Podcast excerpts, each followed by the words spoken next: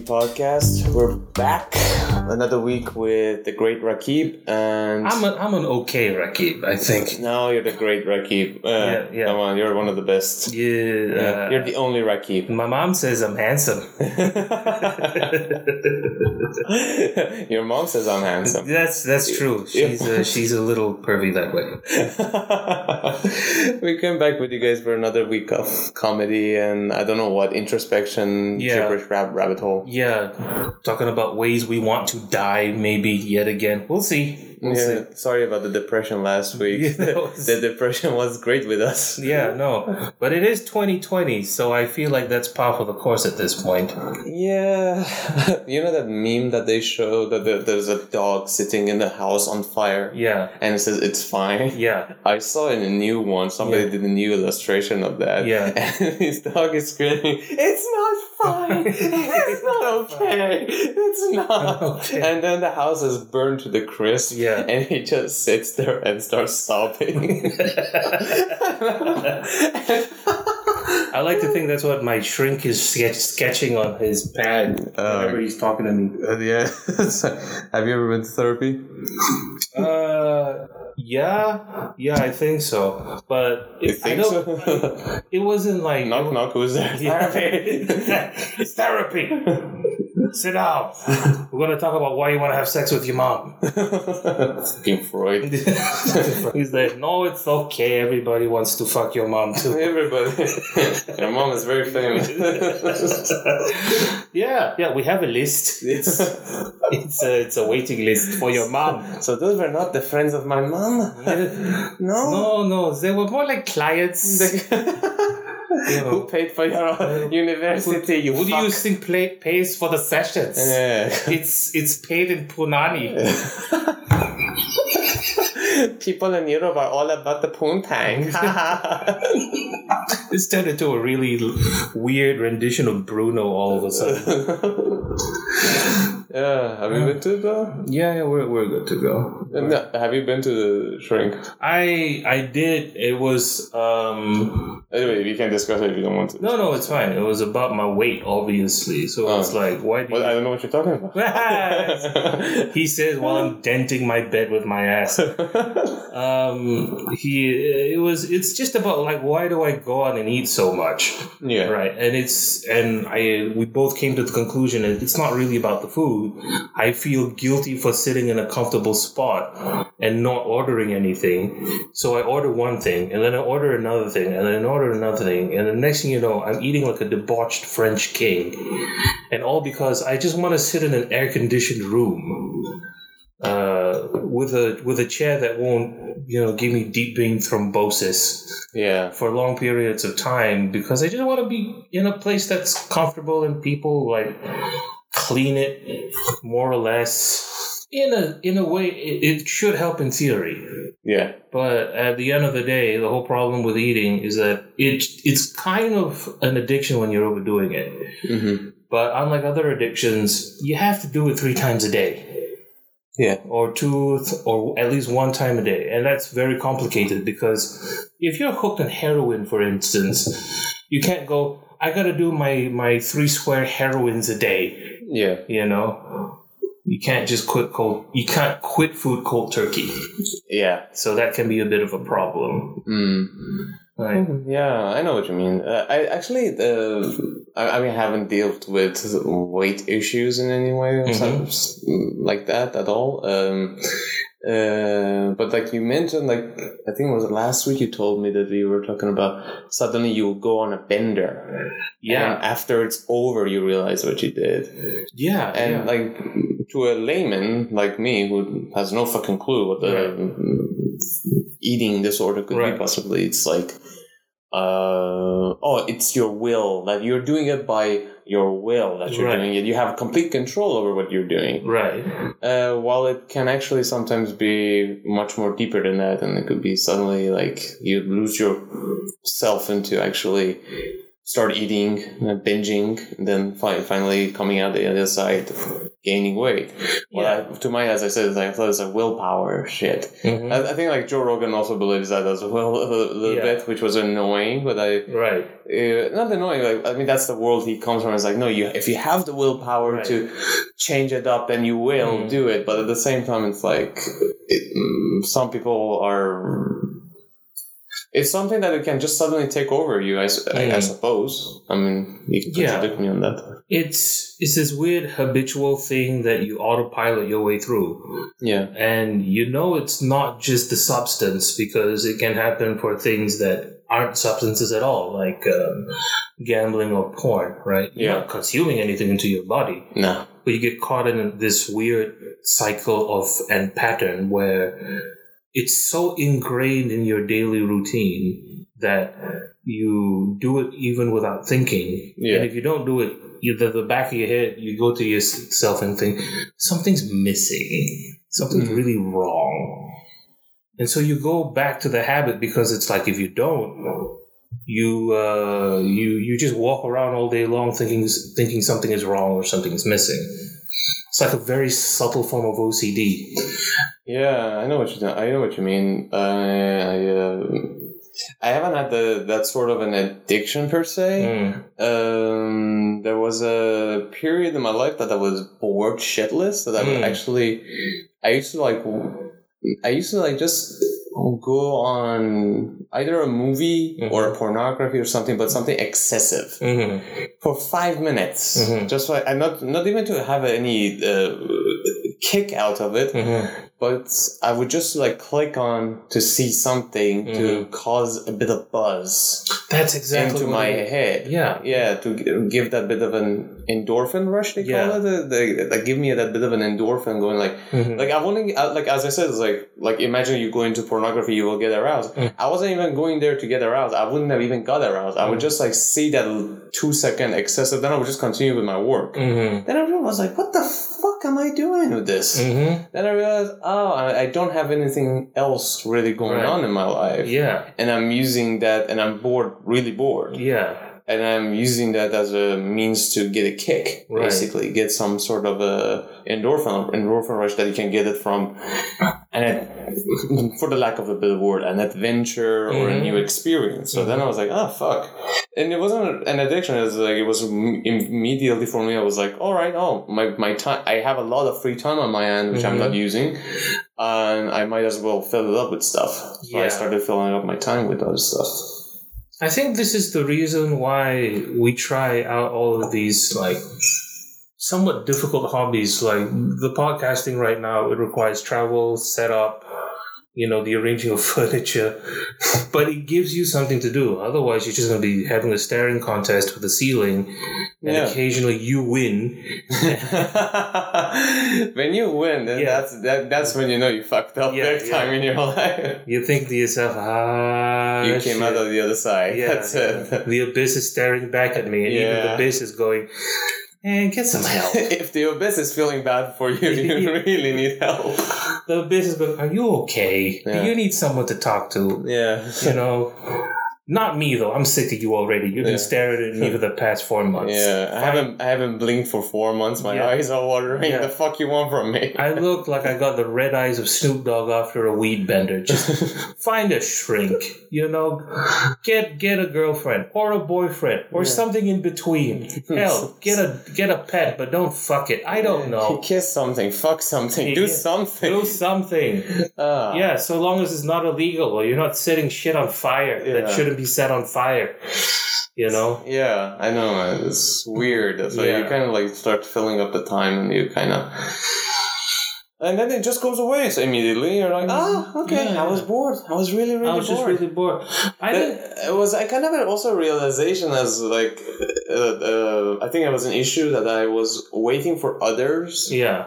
to reach out to do something Mhm. while I wasn't like I, like my fun was to in my head was constructed by this idea that it's going to be um, such and such is going to call me and we're going to go out. Mm-hmm, Uh, there was no idea of a initiation of Mhm. by myself Mhm. or to think what am I interested in doing and to actually start doing it. hmm Um, or I invite others to go out, or Mhm. just fuck others. Just go get the hell out of the house and do your own thing. And which is the road that I decided, decided to take. I would ask everybody if they want to join, but I was like, I'm going there for my own personal fun.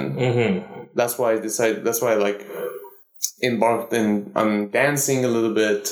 Right. I embarked on uh, going to comedy Mhm. clubs a little bit, a little bit, Mhm. music festivals, Mm. and and just by taking on those experiences, like.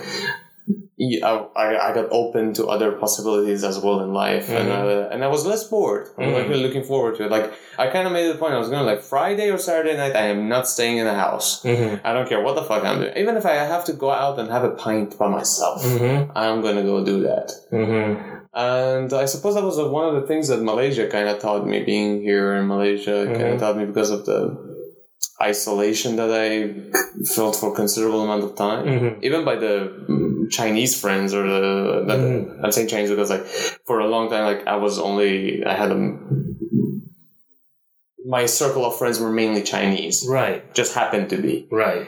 And uh, it was quite alienating at the same time. I gotta say, is like you'd be invited to parties, hmm like, hey, let's come to my house to the party, and everybody are talking Chinese on Yeah. the dinner table, and you're like, Yeah. and it feels like shit. Yeah. It yeah, really the- feels like shit.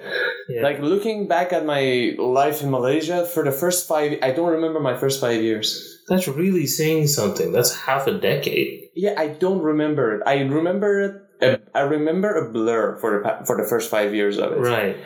And I was talking to a few people, and they were like, "Dude, you were depressed." I was like, "No, I wasn't." They were like, "Yeah, you were depressed." I was like, "Do you Uh. remember your? Uh, do you remember how you were behaving?" Anything? I was like, "I just remember going through the, going through a fog." Right. And they were like, "You didn't really pay attention to what the fuck you were doing." Right. No, I described it to a mutual friend of ours, Rizman, right? Oh, Rizman, yeah. Right. And you know, Rizman, he's well acquainted with like psychological issues because this boy's been through some shit. Right. Mm, uh, I don't know him as well as you do, of course, Mhm. but uh, I, I love the guy. Really Yeah. love the guy. He was the first guy who gave me four minutes. Yeah, yeah, no. yeah, he was like, dude, you- you're doing well. Go four minutes. I was like, really? Thank you. Rizman is this rare soul that's got an infinite amount of faith in people, and they'll dismiss him for being naive, but he he harnesses that in his boundless ability to just write like crazy and just come up with new jokes on a regular basis. He's yeah. He's still considered a new comedian, and I think that's just because of his age. He's barely out of his twenties, Yeah. but um, he's been given enough responsibility when he's not fucking up because again he's still just a kid. Um, to to run certain things, and he gives a lot of leeway to like newbies and shit because he's Yeah. you know because he understands that when you're new and even if there's just a glimmer of potential, he'll give it to you. Yeah. Uh, it re- it actually was even overwhelming for me the first Mm. time I did comedy, and he, I was I, I at first I thought he's mocking me. I Yeah, literally thought he's mocking me. Right, Like right. I was like because he was insanely supportive, Mm-hmm. and I, I knew him, and he had seen me enough in a comedy just as an audience member. He would always like be like, "Hey, you, yeah, I know you're coming around," Mhm. blah blah blah. But it's the first time I did comedy, he was laughing, and it was like, Mhm. "Oh," and then I was like, "Dude, that was so good," Yeah. and it just kept like amping me up, and I was like, "Dude, I'm already in the clouds. Are you mocking me?" No, no, and then I realized, oh, he's genuinely Yeah. very kind like that. He's uh he's defined by his um by his you know faith in people and his generosity. He can be quite timid and he can withdraw really quickly. Mm. But generally speaking, it takes a lot out of some it takes a lot to, to for him to not like you. Now I I call uh I I mentioned Rizman because I mentioned that I couldn't write anymore at one point the Yeah. jokes that I needed to perform.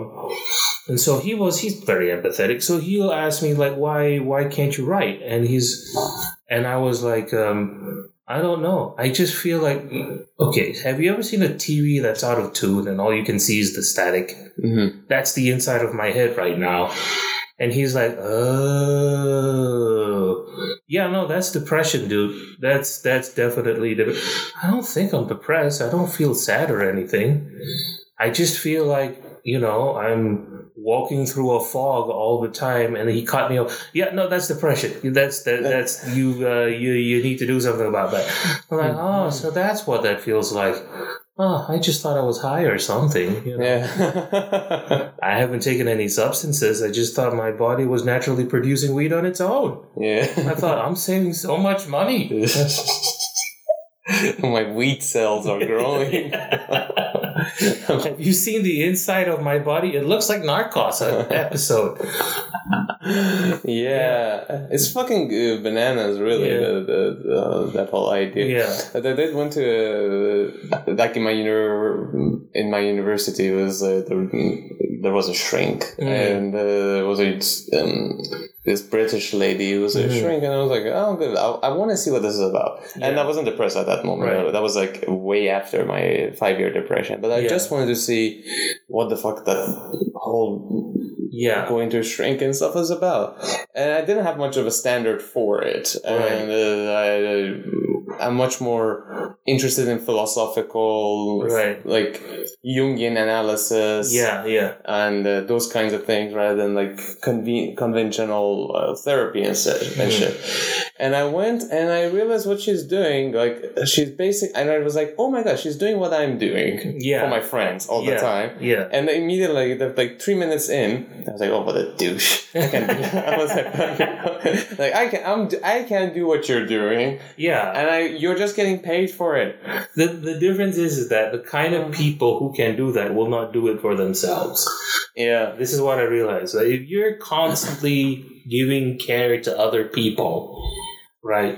And if you're like the ear that everybody leans on in order to to tell them their problems, if you're the Yeah. that everybody goes to for advice, there will come a point where you realize you've been doing this constantly because you probably at some point will need to help yourself. Yeah, right? You're way too experienced with like misery and how to like cope with it At the same time, it's much more easier for people to care for others' problems and uh, to care for themselves. Yeah. basically. because you can't you can't shrink yourself that would be really difficult Yeah, you know yeah, you know you've you've tried that and all it's done is uh, acquire a bunch of really un- unhealthy coping mechanisms yeah. you know there's only so many 3 a.m sandwiches i can make before i start to realize this isn't therapy yeah.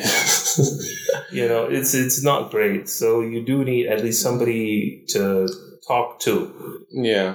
you ever heard of this thing called the rubber duck method Rubber duck method, no? yeah so this is like how you externalize your own thoughts right there's this thing that programmers do where they can't think about they can't think of a solution to a programming problem Mm-hmm. so what they do is they have a rubber duck Mm-hmm. over there and what they do is they talk to the rubber duck Mm-hmm. and explain to the rubber ducky what they're doing, how it works, and what the problem is. And through the process of just like talking to this inanimate object, they The bump answer comes up. the, the, the answer comes up. Sure. It's like this. It's like those episodes in House where he hates having to do the clinics, Oh, yeah. but then as he's ex, you know as he's explaining or berating or like being snarky to like this Yeah. this no this like you know mundane medical problem he's suddenly like but what if it is the cornhole and then he just walks off yeah. yeah. yeah sometimes i'll do that but then i realize i sound like a fucking psycho talking to myself Yeah, Yeah. I did. Uh, yeah, it's not fun to be caught talking to yourself. By the no way, no I have, I have been done. Yeah. I have been caught doing that. yeah Like you get into a very in-depth argument with Yeah. yourself yeah to yeah the point that maybe even your faces start being animated slightly. yeah yeah Like your lips are moving a little bit, and I look up and somebody's like looking at you like, "Hey," I'm like, "Oh, oh, I'm just, uh, I'm singing a song." yeah i'm not jack nicholson in The Shining. Don't worry. I'm not gonna hurt you. I'm not gonna- Gosh, you have brains. I'll do this where I'm having an argument inside my own head. uh-huh. Uh-huh. And I'm muttering to myself, just like Yeah. moving my mouth, just without no voice, just like standing there, just brooding, going, you know, something. Yeah, yeah, yeah, exactly. And yet, I'm doing this in a Chinese restaurant, and my mom is looking at me, going, "You're doing it again." oh yeah. yeah, Yeah, my mom did that to me as well. Like I, I was actually like talking to myself. She was like, "Stop talking to yourself," and then she did that once, and I was like, "Stop talking to yourself." and Yeah. it's just And it gets bad sometimes because Yeah. like I don't realize it, and I'm actually and I like suddenly like go like fucking cocksucker, and I just like whispered under my under my lips, just Yeah. like fucking cocksucker. yeah, yeah. Like suddenly, like one time she cut it. She was like, "What?" I was like, "What? What? Huh? Huh? What? No, no, I wasn't. Nothing? I wasn't externalizing. I My wasn't anger? sub vocalizing my mm-hmm. repressed rage or anything. Fucking cocksucker. Now, if you excuse me, I need to take these bottles of kerosene and all of these rags to the back of my car and, and go to a government building. Bye-bye. Bye bye. Oh, by the way, while I'm out, you need any milk or bread or eggs or anything? I just, you know, once I once I do some anarchy, I thought I should do some grocery shopping. I mean, sometimes your thoughts get dark as well, Yeah. especially towards other people. Yeah, like yeah. to an alarming rate. Yeah, Like I'm, I'm studying this concept of Jungian shadow. Yeah. I don't know if you know about that. No, no, I don't really know. Do you know Carl Jung? I know Carl Jung. Yeah, that uh, the, the concept of everybody has a demon in them. That Mm. it came like I, I don't know if Jekyll and Hyde, the story of Jekyll and Hyde, was Yeah. that the inspiration for it. But then it was it's about that you're as, capable. There's a side of you who's capable of destruction and Mhm. anarchy and uh, misery and everything that you maybe even disagree with in the world. Right. Lying, cheating, stealing, raping, all of that Yeah. and it's just silent in Yeah. there. And some people get either engulfed by it Yeah. and they become monsters, Mm-hmm. or some people tame it Mm-hmm. and become great leaders and Mhm. people and become whole. Right. And one of the the ideas that becoming one with your shadow is actually one of the highest achievements you can have, aims you can have in Yeah. your life.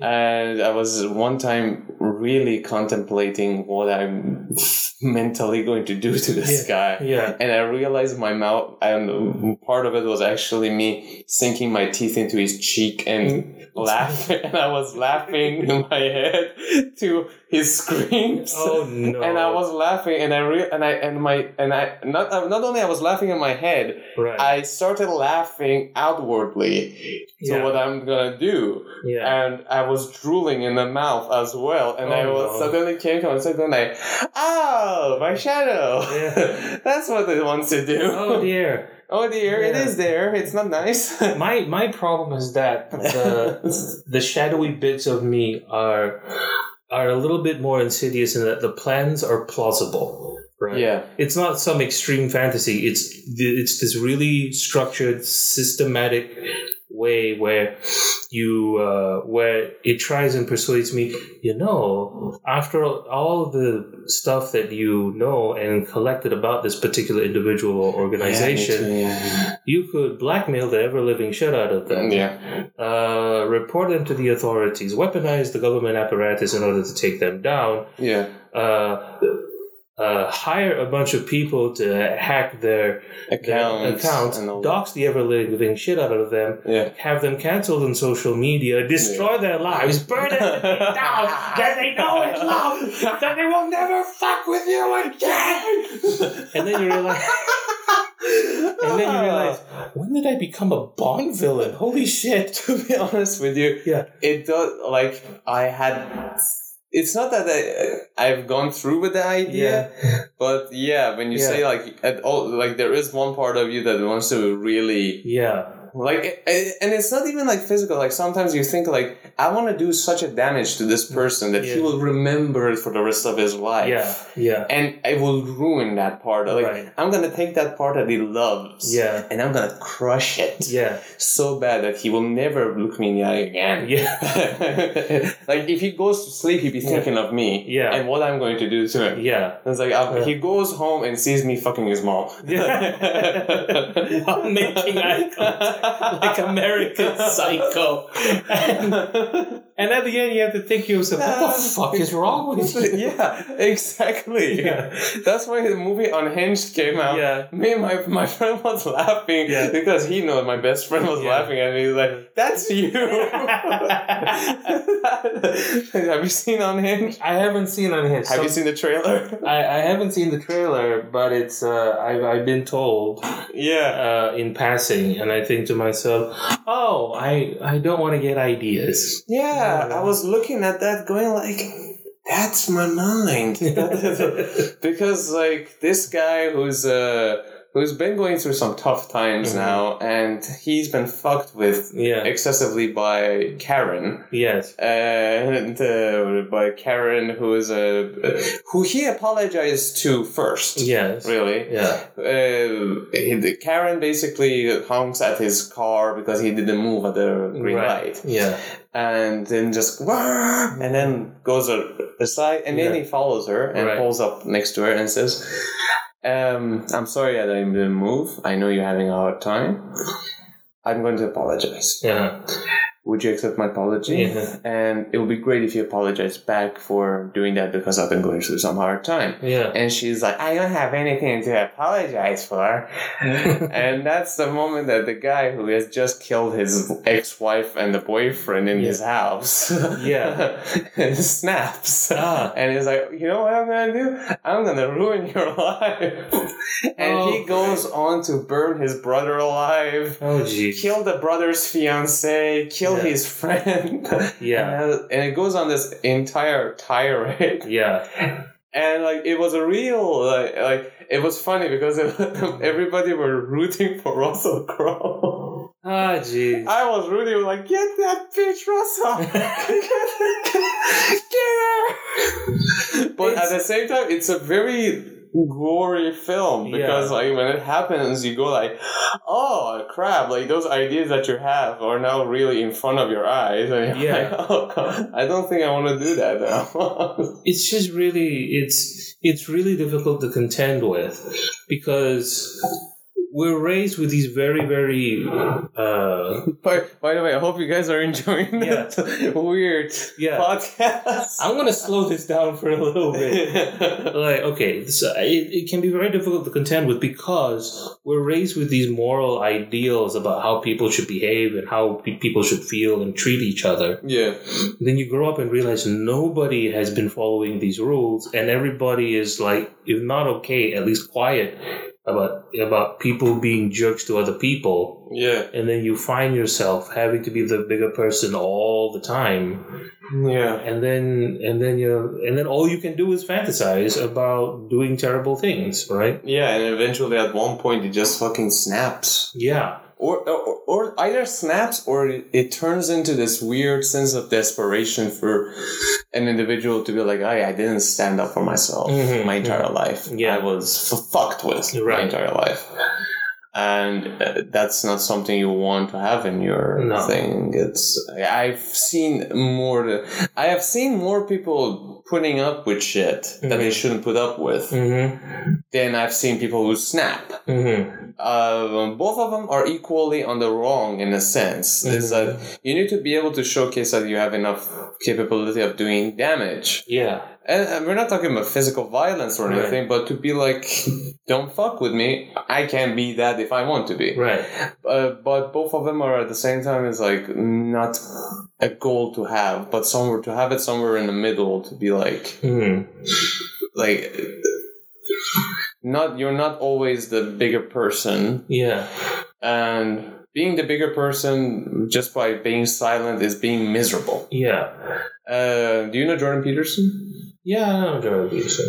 Yeah, he had this. Uh, he was reading from the Old Testament, I Yeah. think, and there's this all word, there's a sentence that says, "The meek shall inherit the earth," Mm-hmm.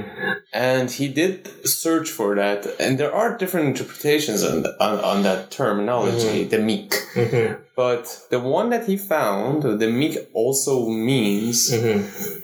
People who can use their sword Mm-hmm. properly, Mm-hmm. but they decidedly oh, sheathed it. Mm-hmm.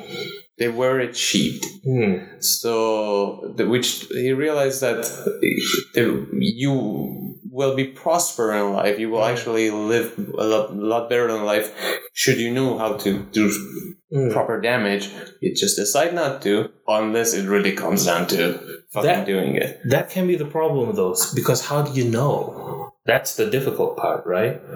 Um, experience could teach you, Yeah. a moral code could teach you, but moral codes can't always apply to all the situations that you encounter.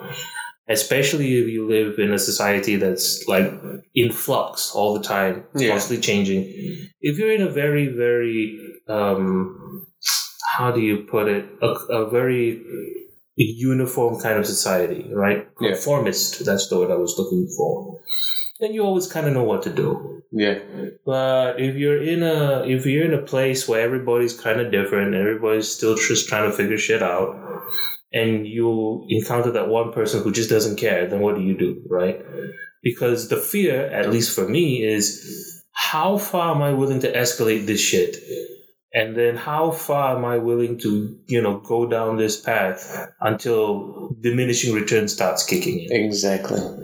Yeah. So my main mode of of self defense is just avoidance. Like I will just spin on my heels and walk away. Like I don't want to have to deal with this shit. I won't have to deal with this shit if I stay. If I just take my my ass and just walk away, Yeah. right? And they'll find it annoying as shit because all they want to do is yell at you, and then but you're not even going to entertain the the the act of standing there to take it. You just walk away. Mm, There's a where, as you said, it's like it's experience. Right. One. The other one is like, like I uh, practice martial arts, and Mm. uh, the idea is that mm, you don't have an ego. You shouldn't have an ego in Mm. any, any ma- anyway. Mm, You're learning it, but you're not Mm. doing martial arts to fuck someone up. mhm, You're doing it in case it comes down to fucking someone up. You'll be able to Mhm. do so. But um, eh, the aim is to have zero ego. So if I, which I really admire the people that have that. Like I even uh, one of my uh, friends or one of my acquaintances is a Muay Thai champion. Nicest guy ever. mhm, You look at them in the streets. There is no way you can tell this guy has uh, I don't know how many fights under his belt, mhm, and he's a Muay Thai fighter. mhm. And he hits like a motherfucker. He hit me one time. I was holding a pad for him. I could feel my spine shifting in my body. like I absorbed it with a pad, but for Mhm. God's sake, it, he hits hard. Mhm. Uh, I watched his last match. No, no, not in one of his last matches, but he had a match in Kuala Lumpur. He had two fights in a two fights one night. Mhm. He with the one of them was like this gigantic Scottish dude who it was like twice his size, and he had like fucked them up, jumped up in the air, elbow him. Mm. Can't tell him, but can't tell he's a fighter. The point is, you can't tell this guy wants to fuck you up. Mhm. He has no ego. Like one time I found that he was looking at like the memes that I don't even find funny that it was just so P- PG. Yeah, Ah, look the bear, uh, took the honey. Dude, if I see you, like if I'm an asshole, like a giant asshole who's Yeah. like come come to the pub and see you doing Yeah. that, I'll think about fucking with you. yeah. Little do I know that Yes. one of your kicks can like cut my legs off. Yeah. And that's the idea to not have that ego to that point of like the words and yelling and shit doesn't isn't supposed to Mm. fuck with you. Um, the idea is to like they say like only if your life is on the line to get into. Mm. It's not just a matter of physical altercation. It's also a matter of actually making a stand Mm. to see what is at stake. Mm. Uh, one of the things that I learned from comedy is uh, by this guy called Big Jay. Uh, O- Oakerson? Or- Orkerson? Oakerson, yeah, yeah, yeah. I really did, for some reason, it really resonated with me. I don't really, uh, that I stopped taking insults personally or Right. care much about it. Right. So, like, uh, he said, like, his father in law said, um, if words can never hurt you, not, nothing will. Right. Like, so it's like some guy called him and said, "Hey, Big Jay, your mother sucks cock down the bridge." He said, Yeah. and he said, "Yeah, clearly she's not charging enough because because we're still eating spaghettis every night." And and then he looks around and he's like, "But it's not true. Like, what am I gonna be like, Mom? I just heard." yeah. She's a nurse in a hospital. Right, And like, ah, is Joe is Joe at work? Joe's my stepfather. So you kind of have to be able to master it. um, I think I don't know if this is the solution, but I think it really helps, and that's just knowing your worth uh, and being aware of how not not shitty you actually are. Right? Because I think we a lot of us, particularly comedians, we walk around just beating ourselves up over things that we're not. Yeah. things where we should be.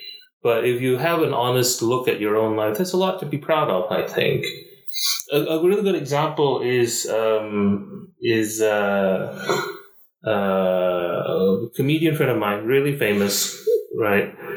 Um, he basically got into a situation where he had to apologize to somebody for a, a bunch of things that he said in my defense, right? In your defense. In my defense, because he Uh-huh. was pissed off at somebody for, you know, something that didn't come through, and he was pissed off on my behalf. Uh-huh. So he was like reprimanding a manager, and then it got back to the owner of the company, and then uh, owner of company um, told this other famous comedian that this is what this my friend said, and he was pissed off. And said, "I'm not going to work on another show with him or with you unless I get an apology from this dude, my friend."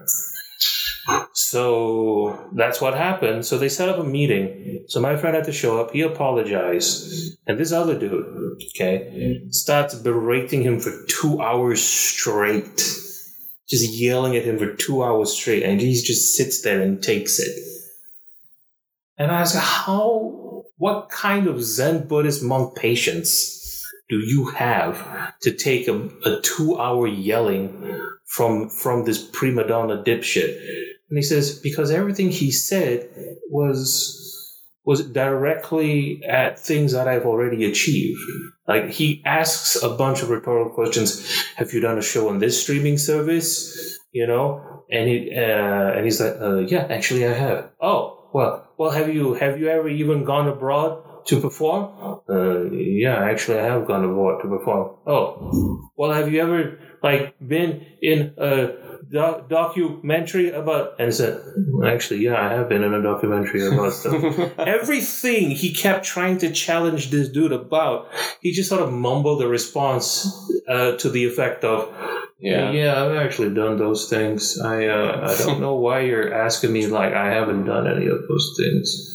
Thanks for asking. Like, uh, so that's why he could take it for two hours because at one point he realized this dude is attacking him on at a level that he doesn't have to explain himself for anymore. Yeah, he's so it's so small Yeah. for him to even like want to get engaged. It's like a Right. it's like a mouse nib- nibbling Yeah. at a cat's feet. and like, Yeah. "Oh, fuck off. This mouse is nibbling at my fungus toe. Just, it's not worth it. Listen, Joe Rogan. Listen, Joe Rogan.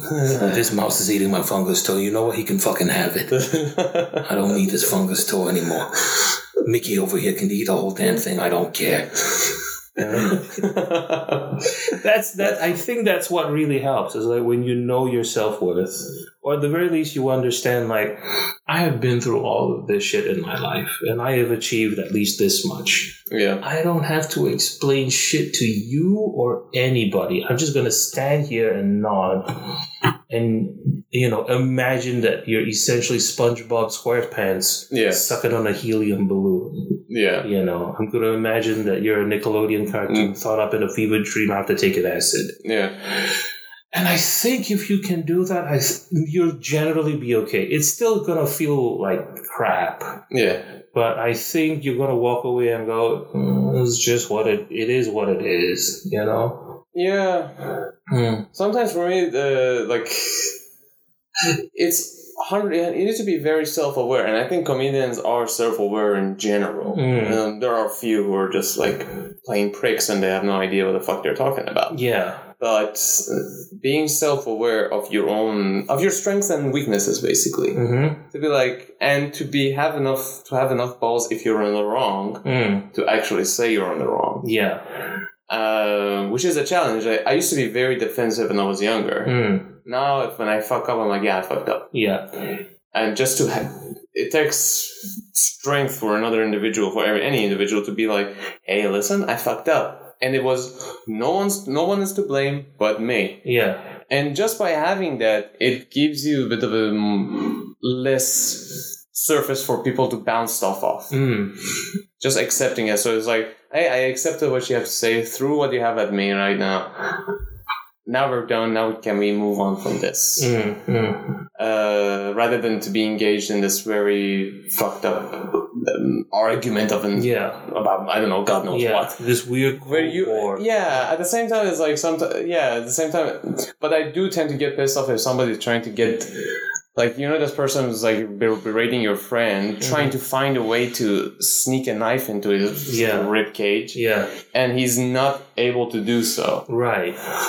I get how your friend could have ma- managed it because he had the strength and Yeah. the upper hand to Yeah. him in that sense. Yeah. But at the same time, for me, it would be like, stop wasting my fucking time.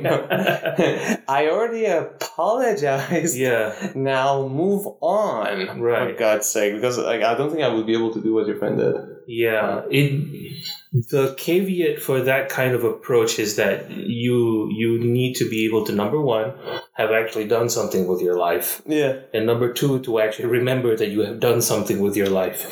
Number one is hard enough as it is. Number two is even harder. Yeah, because even when you're good at something especially when you're good at something you will you will sort of autopilot your way through life thinking that what you're doing is no big deal yeah. and that's kind of how you cope with the pressure too Mm. you know if you're a performer if you're a person in a high position in an organization and Mm. there's a lot of pressure you deal with it by just telling yourself it's no big deal Yeah, it's no big deal. But by the time you get to the other end, you've been telling yourself that it's no big deal for so long, you don't realize that all of this stuff that you've done is actually a pretty decent achievement.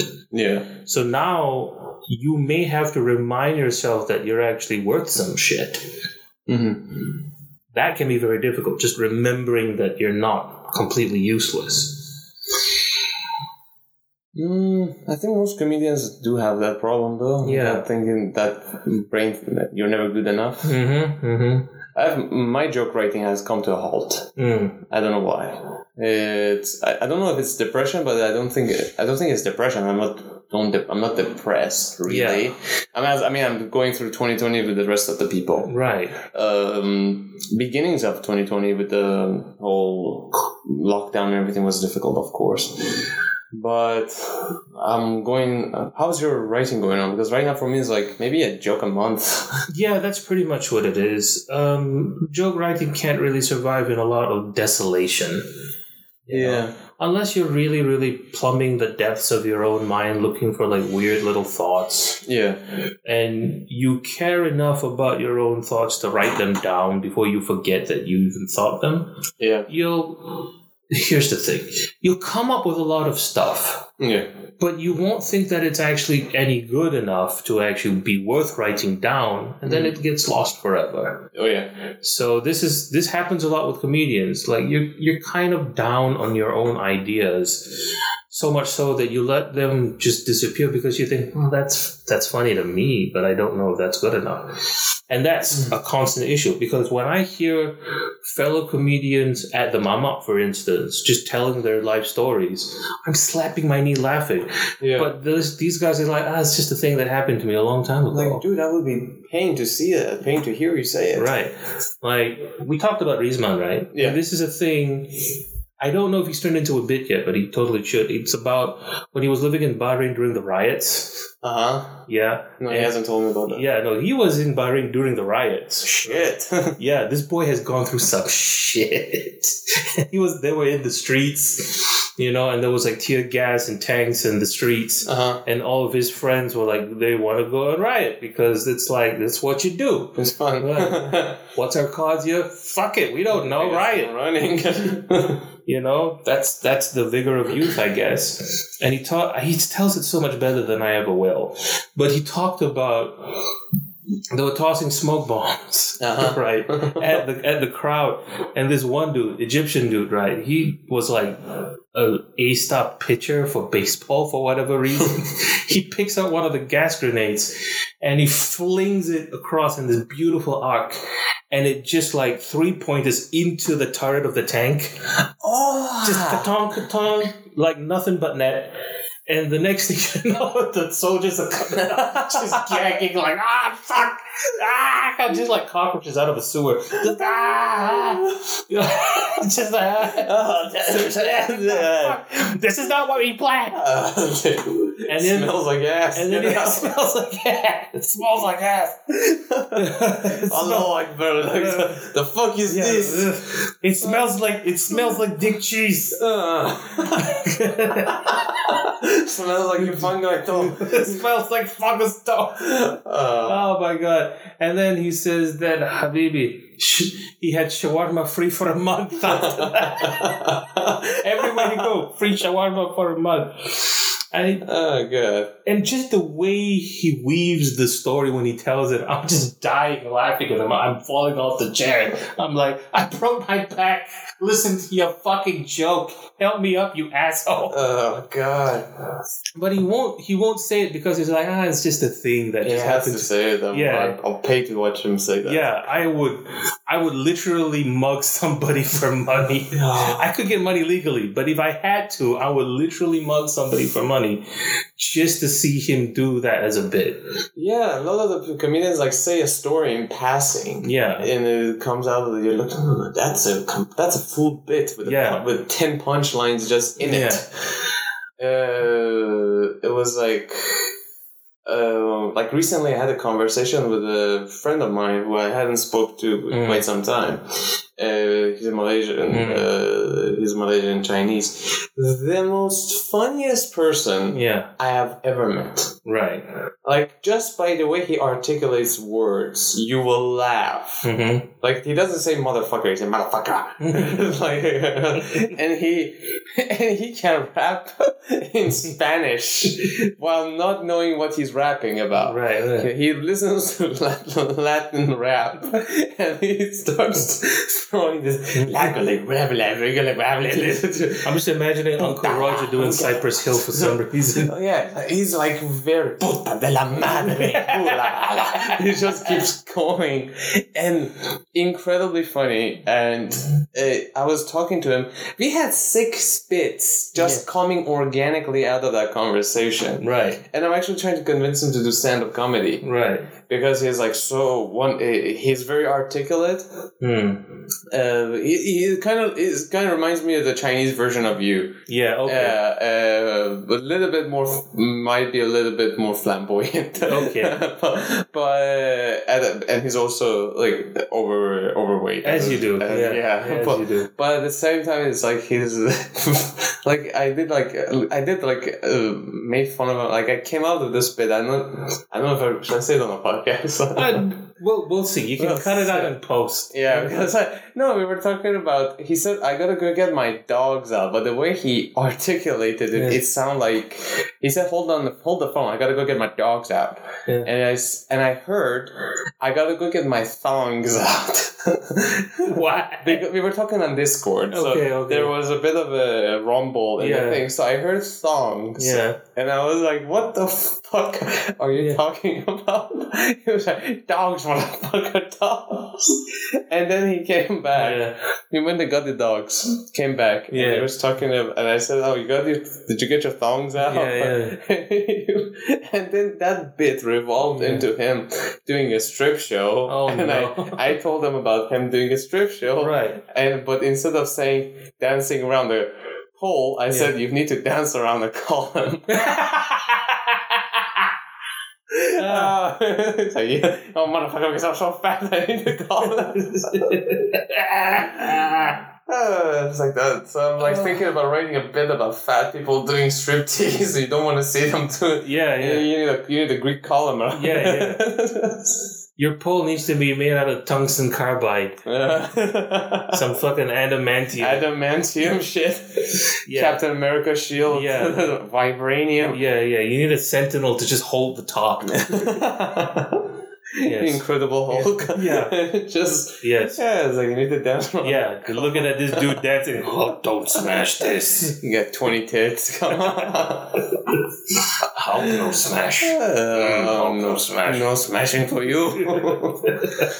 Ah, yeah. No, it's it's it is a little complicated, right? Because uh, in a in a social setting, you can be a lot funnier, and then you're on stage with the lights on you, and then the audience is you know pin drop quiet, and then it's like, oh, this shit is really awkward. yeah. Yeah, no, it's like stripping in church. It doesn't quite. yeah, stripping in church as Yeah. you do. Yeah, yeah, you know, it's a different You know, you go into the, the confession room, you know, Yeah. you start stripping. Oh, oh Yes. forgive me, Father. Yeah. Oh, for my father. I'm sorry, Oh, Daddy. I'm I've sorry, been bad. Daddy. That's not how you say it, you hoe. Yeah. It's forgive me, Father, for I have sinned. Not sorry, Daddy, I have been bad. Now open your mouth. I heard this Irish, this comedian, I think it's Irish, that said, "How did they asked him how did you lost your religion?" He said, "I was, I said, I was twelve and I went to the confession room Yeah. and I was started confessing and I suddenly came to myself. I was like, wait a second, I am a twelve year old kid." Yeah. Telling sex stories to Yeah. an Irishman, Yeah. to a horny Irishman who hasn't had sex in his entire life Right. This isn't gonna go well. No. No. Now you know why the the the, the molestations happen. Yeah, it's like, Yeah. you get blue balls. Yeah, yeah. like, yeah. The bluest of balls. Like, Like tell me in detail how Yeah. did he put his penis in you? yeah. Uh, Yes. Was it over or under? Over or under. yeah. Uh, are you a D cup or a C cup? it's important. It's It's, it's it correlates to how many Yeah. Hail Marys. Hey, how many Hail Marys you need to do? You know, Yeah. it's a C cup, D cup. It's very important. Uh, Uh, fuck. it's uh yeah, it can be really difficult. But the thing uh, about the social setting you mentioned is like, like right now you and me are ping ponging yeah, off each other, and our energy is going either up or down depending on the topic. sure, sure. And we're laughing more. Yeah. I'm sure if I just come into your house and just suddenly be like, "Hey, you know, the, Yeah. talk, let's talk about the stripping around the column or Yeah, yeah. getting raped by a priest," uh, you Like, I'm just trying to eat toast, my dude. Why are you? you Why you ho- Why you? Why you laying pedo priest on me? Yeah, like fifty percent chance you will not be able to laugh as much as you did right now Right, in regards right. to it because your energy wasn't there. That's right. That's the same thing with a comedy club because yeah, you're the crowd yeah, at least sixty percent, seventy percent of the time come with the energy at the zero level. that's right. And they're expecting to reach your level. You're expecting to be able to get them to your level quick. Mm, yeah, uh, that's when they can really enjoy it. Like a Louis C.K. joke or Bill Burr joke might not land as properly if they do not have a proper, um, how should you put it? Um, No. proper warm up act. yeah, like a warm up act. Like Bill Burr, like well known comedians, yes, because Yeah. you already have that expectation, so you're already amped up regarding Right. them.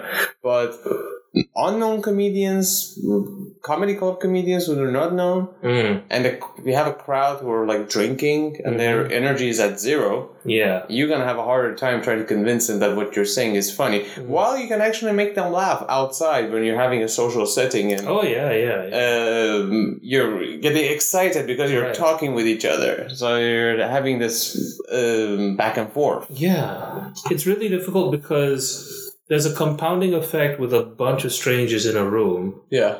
who subconsciously are socially conforming to each other's expectations of behavior. Yeah. Uh, as opposed to if you got somebody one on one, you know instantly what the beats are and what the tone is. Um, so you end up being funnier in small social situations if you're on stage Yeah. though that having been said, you know, in a comedy show, that job often lays on the hands of the MC, the Yeah. compère. You know, you'll you'll notice you do a lot better if you're closing the show or at least closing the first half. Yeah. That's something I'm very looking for. Like I've gotten good enough that the organizer will have me close a half Yeah. and that usually means that both um, delight and disappointment and any other expectation in between has already been established by the time I'm going up. Yeah. So they're not going to be as disappointed if I do poorly, and they're going to be pleasantly surprised when I do very well. Yeah. So that's kind of a privilege that you get sometimes when you when you get good enough to be at the end of half or the whole of the show. There's a lot more pressure to do better. Yes. But if you've been given the, the, the last act slot, Mm. safe to say you're probably good enough to do it. Otherwise, why would they pick you in the first place? Right? Um, but that's kind of that's kind of the only way, unless you're really good and you have a lot of you have a bit of time to work with the audience. Yeah. You do a little bit of crowd work. You do a little bit of you know just short, sweet little jokes for them to get in the mood you know, a little bit of or a little bit of conversational uh, humor Oh, just yeah. to get them warmed up. Because now, a really good comedian, I feel, when they're doing crowd work, when they're doing comedy, they treat the entire stadium as if it's just one person, and you're talking to this one person that happens to be the size of an entire stadium, yeah. rather than thinking about them as just like a collection of many, many people who have the same mind, which is a lot more intimidating. But if you think about the whole audience as just one person and that person is your friend, I think you might do a lot better as a comedian. Yeah. Yeah. But the thing, what was it called? Um, I was gonna mention something I totally forgot. Um, I oh here's what I wanted to mention in regard to that. Yeah, I can do crowd work for sure. Mm. I haven't been able to do that. Mm. I haven't got to it yet. I'm, Yeah. I'm still way too new for this to be to be, be able to do crowd work, Mhm. especially because I have a narrative that I need to establish. That's right. So if I'm trying to do a narrative, the, the good thing about having a narrative is that it re, it kind of removes room for hecklers Mm-hmm. Yeah. to intervene in the middle of it Yeah. to break it up. Uh, but aside from that, I can do crowd work on. Uh, I can either do it at the beginning or like I only did, it once when I was talking to the sweet Swedish guy, guy from Mm. Switzerland. Yeah. It's like especially white people, and I just point, I just pointed at him, and he was like, "What the fuck?" uh, but he, um, at the same time, uh, but one thing I really enjoyed when we were talking about energy level, and you're closing up at the sec- closing your second half and stuff Yeah. like that. Yeah.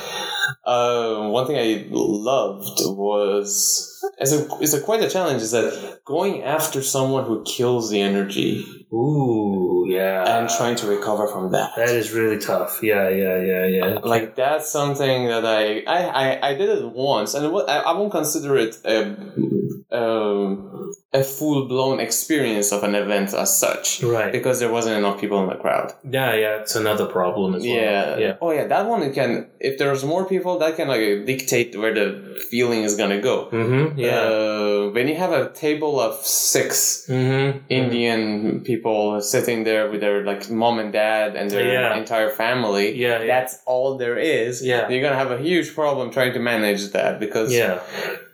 It can be quite annoying actually. Yeah. Yeah. Um, but there's also I learned a lesson which I am going to implement it next time when that Mhm. happens. But I'll get to that point later. I was going after a particular a new comedian, Mhm. uh, new open micer who Mhm. was who was not really properly prepped for it. Mhm. I don't want to say she's bad or or he's bad for that matter. I'm not going to reveal, the gender Mm, which I think I will in a few seconds, because the said individual got on the mm, stage and said, "Sly was raped," Oh yeah. and then didn't continue with the joke. There wasn't any joke. right. It was the like, and she moved on to another point, Right. And then forgot her or his joke, Right. Right. and then required to see the list. Yeah. and she did that. He, ah, fuck it, it's a she. Uh, so I'm trying to be diplomatic. I'm trying to be diplomatic. It's a non-binary. Yeah. uh, but it was it's a she. Yeah. And uh, she forgot her jokes, and then the, the said, then I and she did that again next week after. Yeah. For like three weeks, she was that was. She got the mic, Yeah. and the first thing she would say, "So I was raped," Right. and then it would stop right there and you're Yeah. like all right what and you just feel this everything just got out of the room yeah. like ah. Everybody's buttholes puckered up. oh shit yeah what am I Yeah. gonna do and then she keeps forgetting her jokes is like can you guys pass me my bag so i can check my jokes Yeah. and i was like Oh. oh yeah Oh. and the time was passing by and i remember like going and i at first i was like god please don't beat me after this Yeah. and but then at the same time, it was like, let me, Yeah. let it be me. Is that the shadow inside you going, I'm gonna fuck this up? I'm gonna fuck this up. Yeah, exactly. Because I was going like, man, if I'll be after this, then I'll have like, Yeah. I will manage to do something. If I can manage to take the room up from that hole, Yeah. then I'm a real comedian. Yeah. Yeah. You you would be. Yeah. yeah. Yeah. And uh, I didn't, I didn't do bad, but it was still not good enough because Right. it was just a very small crowd of people. Yeah. But I did realize a lesson from that. We were going to my point that I wanted Right. to make prior to this was that I realized when this shit hits the fan Right. and you're at the bottom of the pit, right. a mistake every comedian made, even even that night, the Yeah. mistake every comedian made Yeah. was we were all trying to dig up. Mm-hmm. We were all trying to climb ourselves out of that hole because Right. it was very apparent how the night is going to go. Right. What we decided, what we really need to do is to dig down. okay. Okay. Oh yeah, yeah. we need to dig down. And I was, and I already was like thinking about the speech I was saying, like, let me say you guys this, you're gonna have to climb up Yeah. to get out of hell. But the way out of hell is to dig down. and I thought about, and I always want to do an aristocrats joke. right. Okay. Yeah. Yeah. Yeah. Yeah. yeah. You know the Yeah, aristocrats yeah, joke? Yeah. And uh, and I didn't do that. Oh. But I'm thinking about next time I find myself yeah. in a situation where it's you're cornered in, yeah. all bets are off, Yeah. and no matter how hard you try to make that joke funny, Yeah. the joke is funny, but it's not being gonna handle be handled well Right. anyway. Nobody's in the mood for it. You better fuck things up now. Yeah. Like family of four walk into an agent's office. Yeah, yeah. just go go with that right. Right. Right. It, it can be very difficult. Um. to really trash the to audience. really trash the audience after that. I think. And the lady who was the mother of the group was uh, actually um, not heckling, but she was like talking Yeah. over a few of us, including me. Like she Yeah. was talking to the husband constantly. Uh, I think Xander went up. Oh. Xander went up and like kind of put her on the spot. So Xander is uh, an off and on comedian. Yeah. He tries. Sometimes it, it falls a little flat with Yeah. Xander. You know, he's uh, He's new as well. so- He's very new, and his he's still sort of inexperienced on account of he's still just got this other stuff to do. He wants. To I haven't seen him in ages though. Yeah, he doesn't show up very often, so he's constantly rusty. Um, props to him for trying, though. But he can he can find himself in these really you know awkward situations, and I don't think he's developed the skills to dig himself. I did saw him grow um, exponentially, actually, Mm. for a brief period of time. I mean, this was till I last saw him. Basically. Right, right. I haven't seen him in like a year, year and a few months. now. Mhm, mhm. And he uh, basically what he did was. Uh, um, uh, he would do these jokes that was like a little awkward Mhm. and it didn't have a proper punchline. But the problem was that he would also laugh at Ah, the joke itself. I saw him at the beginnings of his stand up, Right. and uh, then there was like this sudden step forward that I saw that he wasn't laughing Mm. at the an awkward joke or any joke that he would do. Mhm. And he would still be much more confident in deliver in his delivery, Mhm. and I was like, "All right, now, okay, he's moving now." Okay. And like the way he handled that night, it was, I was like, "Oh, all right, hmm he's actually developing." But in this particular situation where he found himself in in the small crowd, He did well. he did well. Yeah, actually, he did well. Yeah, he did well. Like we all, we all kind of championed him after that. Wow. like, you now tonight you became a real comedian. That's Yeah. that's pretty amazing. Yeah, Because I can only imagine myself in that situation, and the only thing I'll be able to say after I go up for somebody who takes the takes the air out of the room yeah. is to go. Well, that happened. Was it just me? Was I having a fever dream? Did somebody talk about getting violated on stage? Do you feel violated right now? I feel a little violated. it takes confidence to do that to be able to go off script. For Yeah. me, I won't be able to go and address. I, I know the comedians talk about like you need to address what happened previously to be able to move on, but Yeah. for me, I don't think I'll be able to do that. No. It takes a little bit of it takes some it takes a moment of realization to realize that that's a thing you have to do and it's an emergency move. You know, it's like um, it's like pulling on the handbrake when the car's going out of control Yeah.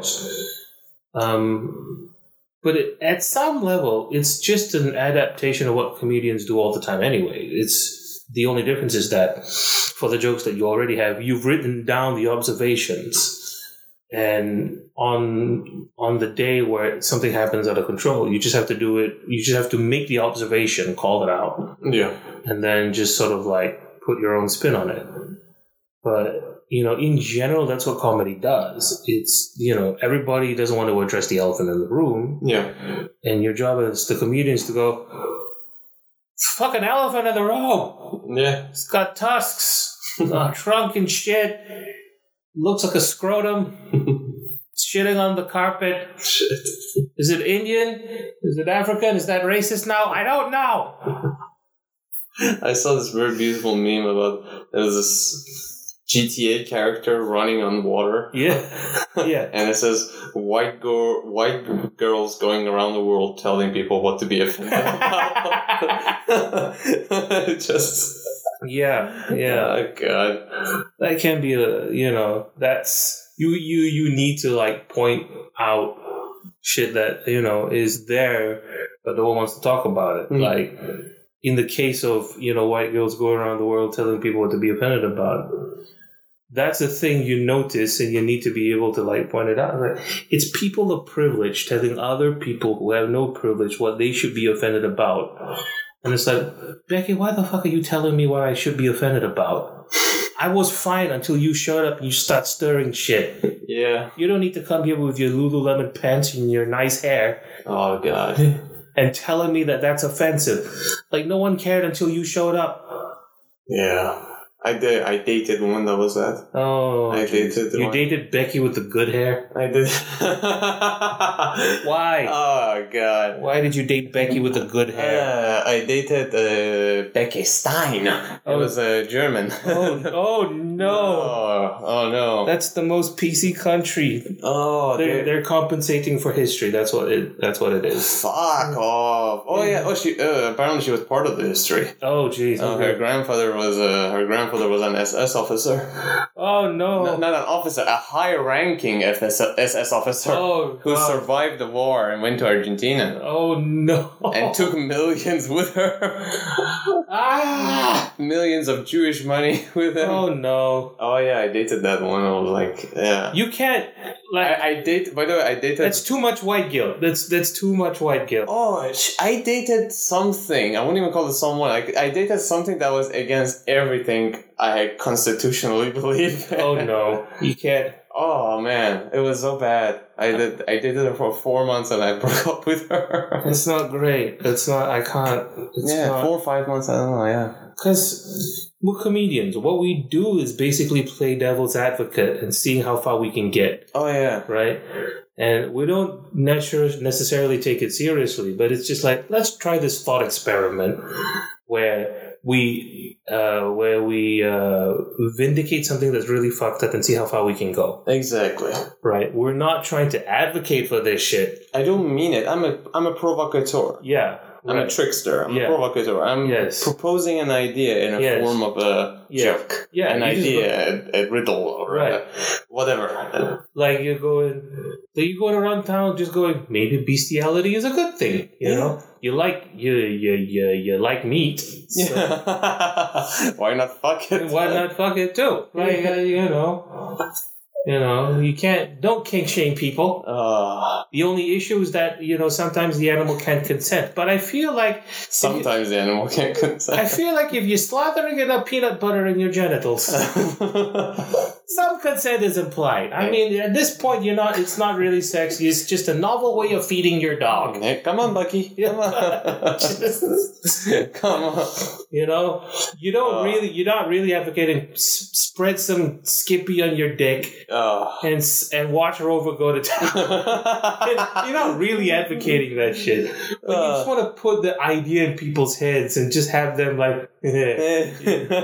yeah, yeah, that, that's the problem nowadays that they take the joke Yeah. as the fact that you said it. you're right. Can you believe that you said that the the you should fuck your dog? Yeah. And it's like no, No. I was saying a joke. Yeah, The joke is an exaggeration Right. of a fact in life. That's why Right. it's a joke. Right. It won't be a joke if I say two plus two equals four. I say two plus two, two equals fuck your mother. yeah, yeah. so that, that Which is- it's yeah. like zig, zigzagging with you Yeah. so that you make you laugh. It's not a statement that I'm saying to you. Yeah, It's like they're taking it as a statement and they take it out and write it down and print it Yeah. or like put it in a blog Yeah. and people get offended by it yeah, because they don't have a life. yeah. Now I'm getting now I'm starting ranting about fucking PC culture, but it's so fucking stupid. Eh, Yeah. yeah, toast touch. No, Eh, uh, uh, oh god, uh, no homo. no, I don't- I don't know what the rules are. Maybe a little homo. Maybe on the side, like coleslaw on a, on a plate of fish and chips. I don't know. Ugh. No, but it's this is this thing of where I was telling this to uh, uh, Lynn Ruth Miller. Right, she's like the oldest comedian in the world now. I think. I haven't seen, I don't know who that is. So she's this American comedian. She's like 87 now, if I'm not mistaken. And she started when she was 71. And she does a lot of these, you know, like her jokes are really dark. Like she talks about what, the time she got beat up by like a Hell's Angel in the 1970s and shit. wow. So- so this- okay. come This lady has been through some shit. Okay, so sometimes she does a bunch of jokes and not everybody's gonna like them. But it's this thing of where I was telling her that like the difference between Mel Brooks and say Sarah Sarah Sarah Silverman. Sarah Silverman. Yeah. Right? So Mel Brooks did the producers where he did Springtime to Hitler. Uh huh. Yeah. And that's like hilarious because you know, you're taking something that's really controversial and you're taking the piss out of it Yeah. and that takes its power away. Right? Yeah. That's what you want to do. Like when you do the bestiality joke, it reduces the trauma of having to think about it by being able by giving you the ability to laugh at it. Exactly. Right. So that's it's a soothing effect. But here's the problem. Sometimes you can fuck up. Yeah. It's not your fault. It's just that sometimes you get an audience that will literally agree with you. Yeah. See, that's the Sarah Silverman issue where she talks about the mouthful of blood laughs. Mm. Like you could be on the stage Yeah. talking about, you know, bestiality is okay, and there will be like a bunch of furries in the back Yeah. going, you know what? You know. He's got a point. And the next thing you know, they'll be yiffing in the toilet when you're not looking. And you're like, this is not what I'm advocating. I just want to play with the idea. I don't expect you to actually start, you know, Mm. finding a golden retriever so that they can retrieve the gold out of your ass or something. Just don't do that. Exactly. So, and that goes both ways. Sometimes the fear is that somebody will take you literally and agree with you, and sometimes people take you literally and hate you for it. But at the end of the day, there's no controlling No. those those those possibilities. All you can do is do the joke and hope that people take it for the irony that it's supposed to be. Right? You can't.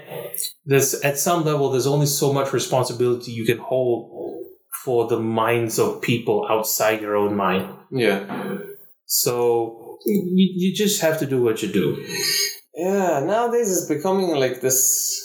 I, there's two things moving. One, there's an extreme movement against it, Mhm. against that ho- highly political correct mentality that people Mm. are gaining right now. Yeah.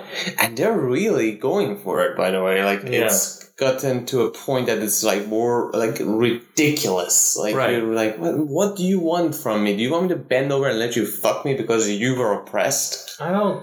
It's this non ending need for people to apologize for bullshit. And at the same time, there's this, like with Bill Burr's latest SNL uh, Yeah. talk, uh, like converse, Yeah. SNL performance monologue. Yeah. People were, people felt liberated by it because they were laughing at this Yeah. joke, at something that you don't think you're allowed to make fun of anymore. Right. Like I made a fat joke with you, Yeah. and you take it and you laughed at it. Yeah. But somebody would come in, somebody would be listening to this and be like, "He's fat, and you shouldn't be able to do that." Yeah. No, I get that about jokes I'm telling about myself, yeah, which I find annoying. It's like I'm I'm not joking about myself being fat. You don't have to feel bad on my behalf. Yeah, Like this is my catharsis. Why are you telling me that what I'm doing is wrong? Yeah, like uh, there was a the game coming out called Cyberpunk 2077, Yeah. and uh, one of the lead creators is a guy called Mark Pondsmith. Yeah. And he's a black dude, Yeah. and he's a genius as Mm. far as I'm concerned because Mm. the way he talks about the design of the entire game is very, Mm. very intricate. But there were black people in the there were black people in the game, Mm-hmm. and people were berating him on Reddit Mm-hmm. regarding how like it's offensive to black people. You should be ashamed of yourself. You should be offended by this.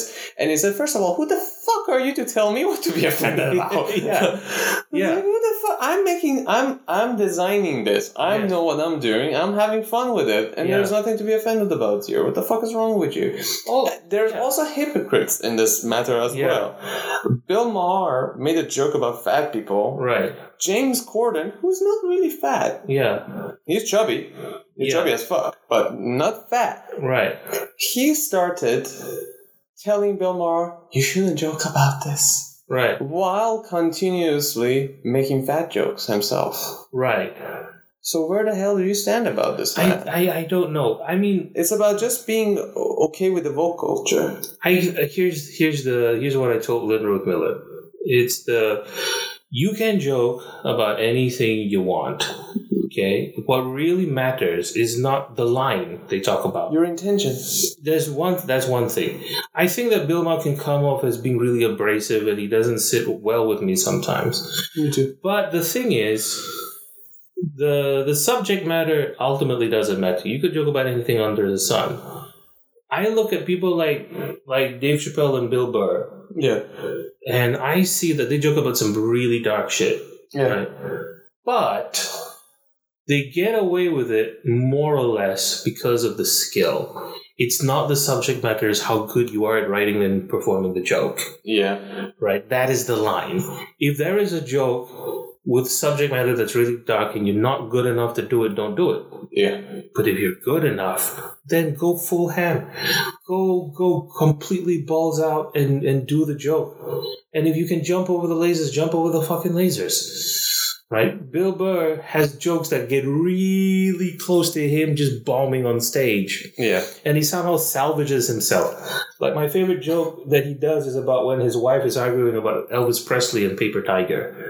Ah, I remember. Yeah. Yeah, yeah, You can say it for the podcasters to say lesson. Yeah. yeah, yeah. Um, I mean, I recommend that people actually watch Paper Tiger on Netflix. Yeah, it was very good. Right, right. It was better than his last one too. It was a lot better than his last. The last one wasn't a It's it's yeah. It lacked Bill Burr. It lacked. It was It lacked himself. Yeah, I think it was the, it was like it was a combination of an audience not really knowing the kind of comedian Bill Burr is, and also he was pulling back because he kind of had to explain himself mid performance for people to understand.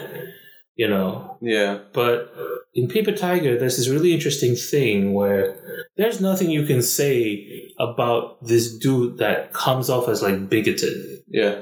because because I don't know. There's, something really sweet about this interracial couple having an argument over cultural appropriation. Mhm. You know, by virtue of being, you know, you know, by virtue of like watching Elvis on the TV is like He stole it from black people. he stole it from black people, but now he's like getting the pressure. Like I don't want to deal with this. You're hitting on me like I produced this music. I'm just wa- trying to watch it down. She like, shut it off, and then the wife wants to have no, don't shut it. off. Let's have a conversation yeah, about it. come on. Yeah. Like, Which is a trap that girls always do. yeah, no, and okay, fair enough. Then she makes a bunch of points, and it's okay, that's fine. Hmm. You made like eight or seven or eight points. I can't really argue with. However, However, you don't see me whining about you going on a skateboard. Like, hey, that's my culture. You're appropriating my culture. A Yeah. dirty kid in San Francisco thought of that. Yeah. You gentrified fuck, you're stealing that. Then she starts laughing, yeah. right? And then he buries himself by going, You don't see white people complaining when you ride on an airplane from New York to San Francisco to six to seven hours. And then she stops laughing. Yeah. He goes, That's Wow. fucked up. That's fucked. Okay, that's fucked up. That's fucked up. Like, okay, it's fine. I'm sorry, you know. yeah. Like, because if you had the privileges and all of the educational opportunities that white people have, I'm sure black people would have come up with, like, the airplane, the jet engine, Everything, yeah. and everything. And then he pauses for like three seconds and then he goes, But your music would suck. yeah, very much. Yeah. Yeah, there's a give and take, isn't it? Yes. yeah. oh. oh, God. He somehow. yeah. That's the perfect example of you found yourself in a hole and then you just Yes. keep digging. Keep digging yourself. Keep digging. and then you realize, ah, I don't have to go up. I'm king of the mole people now. I don't have. I don't need the above ground anymore. What was it? That, did you listen to Louis C.K.'s last um, stand-up special? Oh no, I didn't have the. I uh, what happened? You linked it to me, right? And then it's like my phone. Then my phone stopped working, and then it's like a bunch of shit happened, and now I Yeah. forgot. Um, Yeah. yeah. I'm sorry, but Yeah. life happened. Ah, it's okay. It's Yeah. alright. But it's, but it was really good. I I listened to the one that was leaked Mm. before when he was like just hacking out, and Yeah. he did cut out some of the jokes that he got under fire for. Mhm. One of them was um, I, which one? Which which one of these towns in America is like got another school shooting? Eh, Pretty much any one of them had a school shooting. Ah, Stan- Stanford. That was Sandy Hook. Sandy, no, no, Sandy was uh, one of these uh, recent school shootings. It's America. Just It's wait America. five minutes. Yeah, it's uh, one of one of the many blocks that has school Yeah, shootings every yeah. often. You'd be surprised if there isn't any school shootings. Yeah. To be uh, funny enough, I did saw a report about the ones that are not reported. Yeah. There's Yeah. a considerable chunk Yeah. that the news outlets just like, eh, nah, just Yeah. Like uh, another one. another one. Uh, but he uh, he did came under fire regarding a joke, which What? the point was misinterpreted. That that uh, why should I listen to your why should I li- because a bunch of the kids who survived the incident went Yeah. to the Senate and they were telling the Senate and Yeah. Uh, people who were running for presidency. yeah. Prior, this was like four years ago. Like yeah. What you should do about talking about gun control and will you be taking money from the gun industry and shit Yeah. like that. And he's like, why the fuck should I listen to you just because you push the fat kid out of the way and run faster? I was like, why should I listen to you? Uh, but uh, so, but he did deleted that Yeah. he did. joke out because he really got under fire for it. Yeah. Now, talking about digging yourself out or like managing to be able to craft a dark joke in Yeah. a way Yeah. that is preposterously funny. Yeah. In his last special, he had this one that is uh, talk about um I won't like you shouldn't fuck kids. You shouldn't fuck kids. and then he Yeah. I think we can all get aboard of that. Yeah. you, yeah. you all get like he said, I won't fuck a kid. I won't fuck a kid if my life depended on it. Right. Even if the ki- and then he st- he kept going on this thing Right. Right. on how he won't do it. Yeah. And he says, I won't fuck a kid even if a kid comes to me and says, You should fuck me, it's good. like, like, get away from me. Get away from me. I won't even fuck a kid if it was okay. Right. I won't. I won't. I won't, I won't fuck a kid uh, if, if they come to me and say, if you fuck this kid, no more kids will be fucked. And then he pauses and says, I gotta have to fuck that kid. Like, He's just I'm finding s- the line. And then he goes, I'm saving all the children. Yeah. Not you. You're gonna be miserable for the rest of your life. But I'm saving all the kids. It's a yeah, this slippery slope sort of joke, right? yeah. Like That's- an amateur comedian will be a, will fuck that up in a heartbeat. Yeah. The second and the fuck up is always the way that you know the second the guy is gonna start talking like, oh, he's not gonna be able to land this, is it? Yeah, yeah, yeah. This gonna be beautiful to watch. I what I notice about really good comedians that do dark jokes is that they tend to be older, right? Bill Burr is already bald. Like, yeah. um, Dave Chappelle sounds like he's been chain smoking his entire life at this point. He's like, you know, he, he no longer sounds like this. Now he's on steroids Yeah, and so- so, yeah. chain smoking. Yeah, it's really weird. Like he's he's more buff, but he's clearly gonna give himself lung cancer at this point. it's very it's a weird combination. And Louis C.K. like I remember when he was a cartoon character on this show called um Kyle, uh, it was uh it was uh John is, is it John Jonathan Katz professional therapist. It's a show in the nineties okay. and it featured all of these comedians that we know and love: Louis C.K., uh, Mitch Hedberg, Yeah. D- Dom Irrera as cartoon Oh, characters. As cartoon should check that out. and the premise is that they're all having therapy Yeah. by John, and by this therapist called John Katz. It's a beautiful show. I love it so much. Um, and I remember when Louis C.K. was just a new comedian and he was on that show, he still had hair. Yeah. Yeah, okay. On the cartoon, they drew him like they do in real life, and he still had hair. Um, now that now he's basically bald, right? Yeah. He looks- Miserable. In miserable, he looks like he looks like if Van Gogh yeah, he did chemo now. A redhead. And, yeah, it's just it's it's he's partially redhead, partially because there's no hair.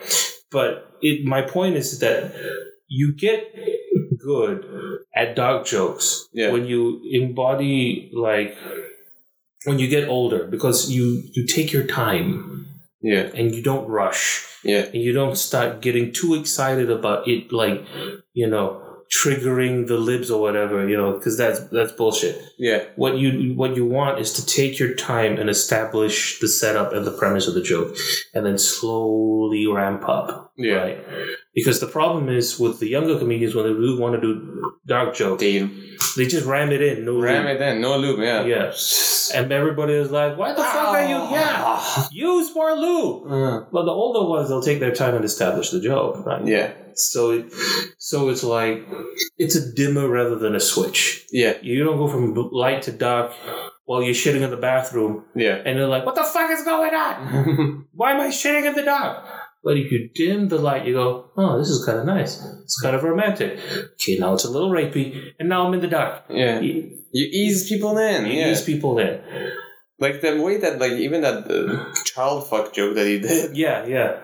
he was having this long pause Right. between every set. So whenever you thought that the joke Yeah. is over, Yeah. he would come back to, I won't fuck a kid. And he Yeah. would just, and then it finishes it. Yeah. And then you're like, okay, he's gonna move on to the next one. I won't fuck a kid, even if I like no, no, no, no. Yeah. And it just keeps going. Yeah. Just slowly, slowly Right. pushes forward. And you're like, Yeah. ah, okay.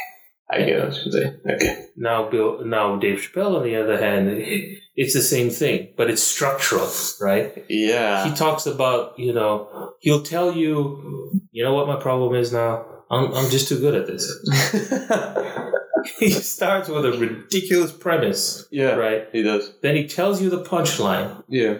right and the punchline is the punchline is then i kicked her in the pussy Yeah. yeah and then he'll go into this long story Coming back to it and then he'll come back to it like 20 minutes later and as like a closer. as a closer and like ah You know? Like the thing about his is that he's so effortless doing so, doing it that you can tell like Mm. You can't tell he's telling a joke. Hmm. You can tell like it feels if every time I see his special, it feels personal.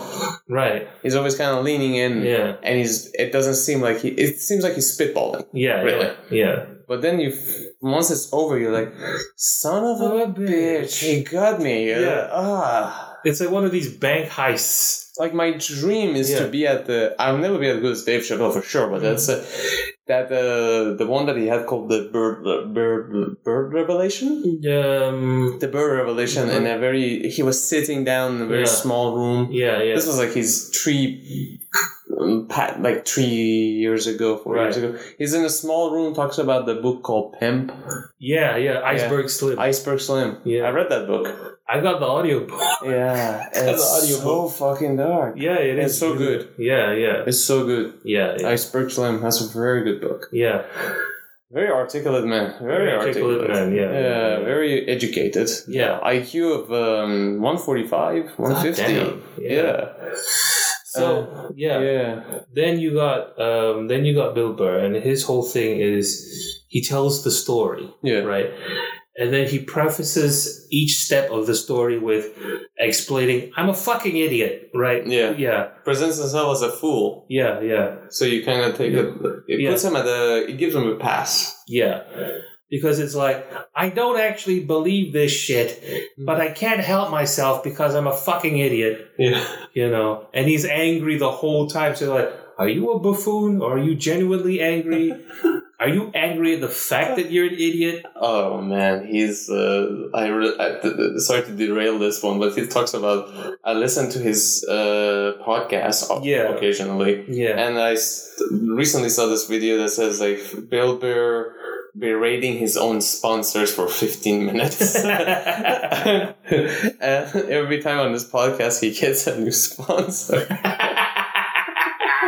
One of them, he thought he said, "I think this is a scam. It was a fantasy space ball thing." It says like, "You'll earn the money for one million dollars in a day if you do this, oh, unless you lose." and it's like, guys, I think this is a scam.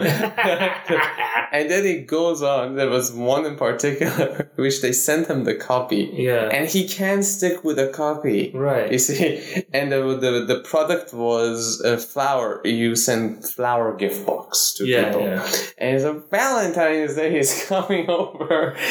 Nothing will make your girl happier than to take the flower and be- beat her in the cunt with it.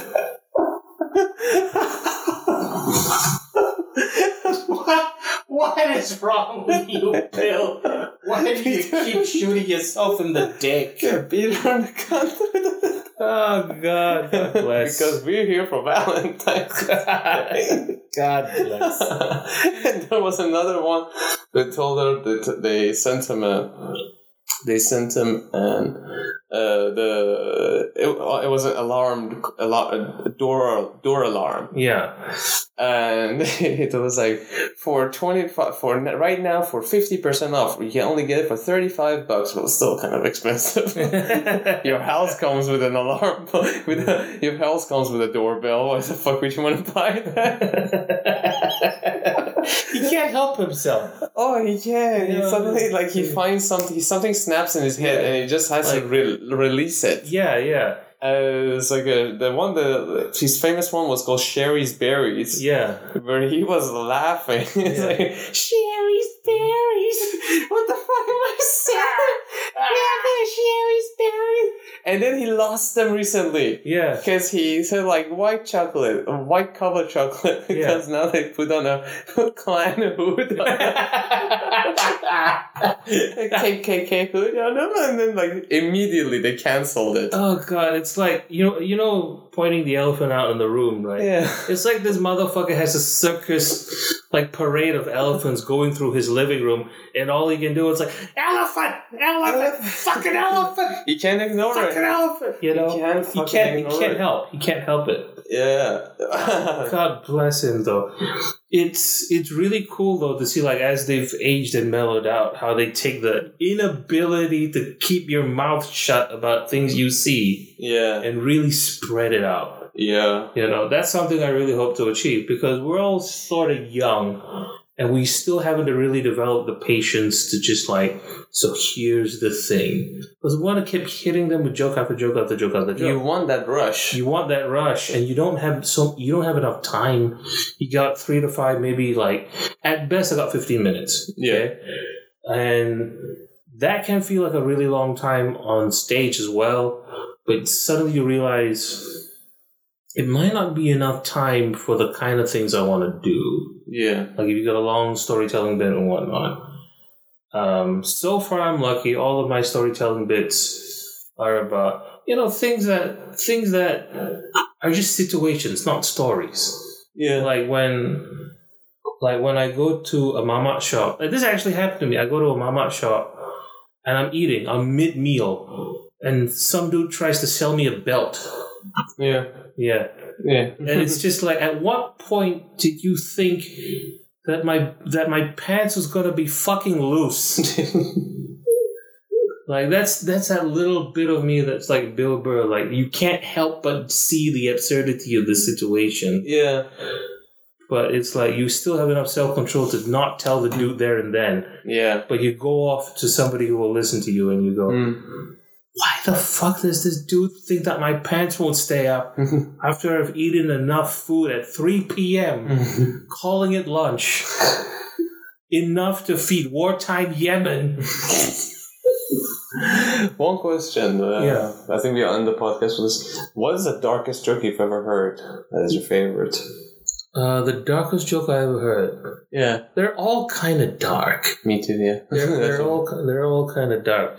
Recently, Yeah. recently, it was it wasn't even a comedian. It was just a couple of like young kids just like reacting to Reddit posts.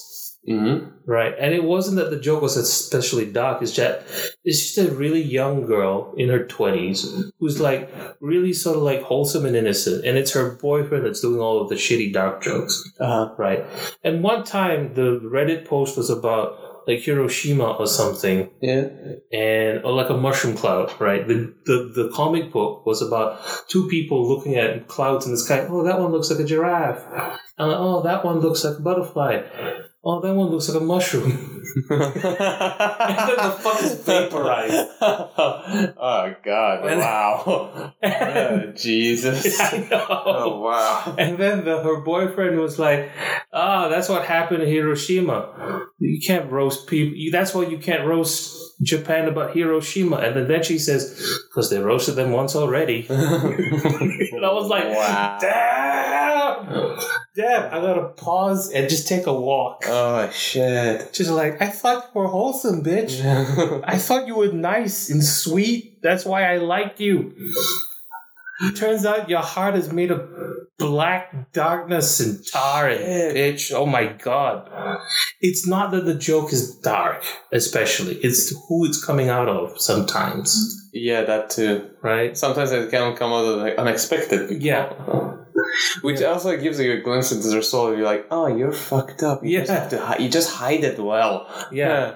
Like my favorite my one of my favorite jokes is actually told by my mom. Uh-huh. And she she tries to like get on my level to relate to what I do. Yeah. And most of the time, it's just like silly mom jokes, right? They're just like weird puns. Mm-hmm. But one time, it was like I I can't remember who it was. I think it was somebody very notable in, in government in U.S. government died, Yeah.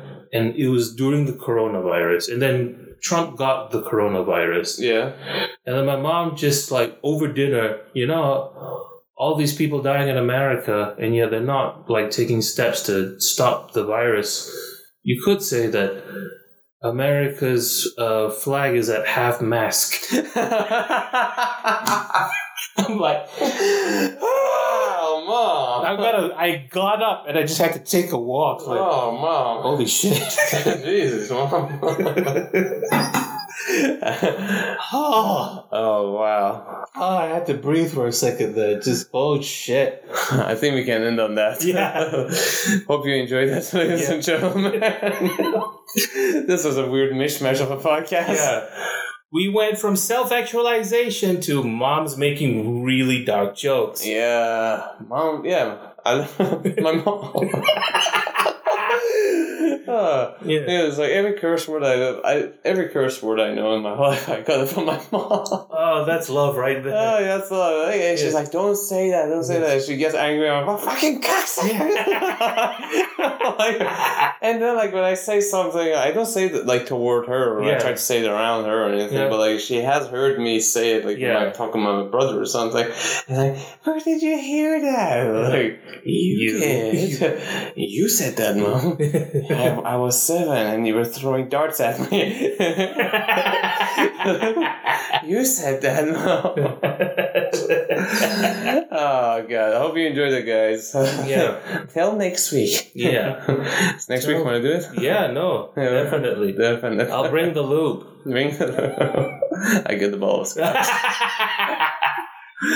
right. Toodles. Bye bye. Bye bye.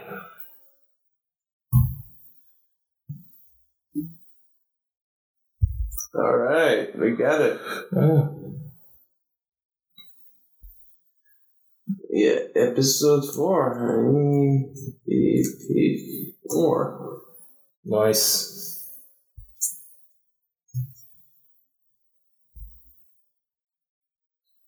Hmm.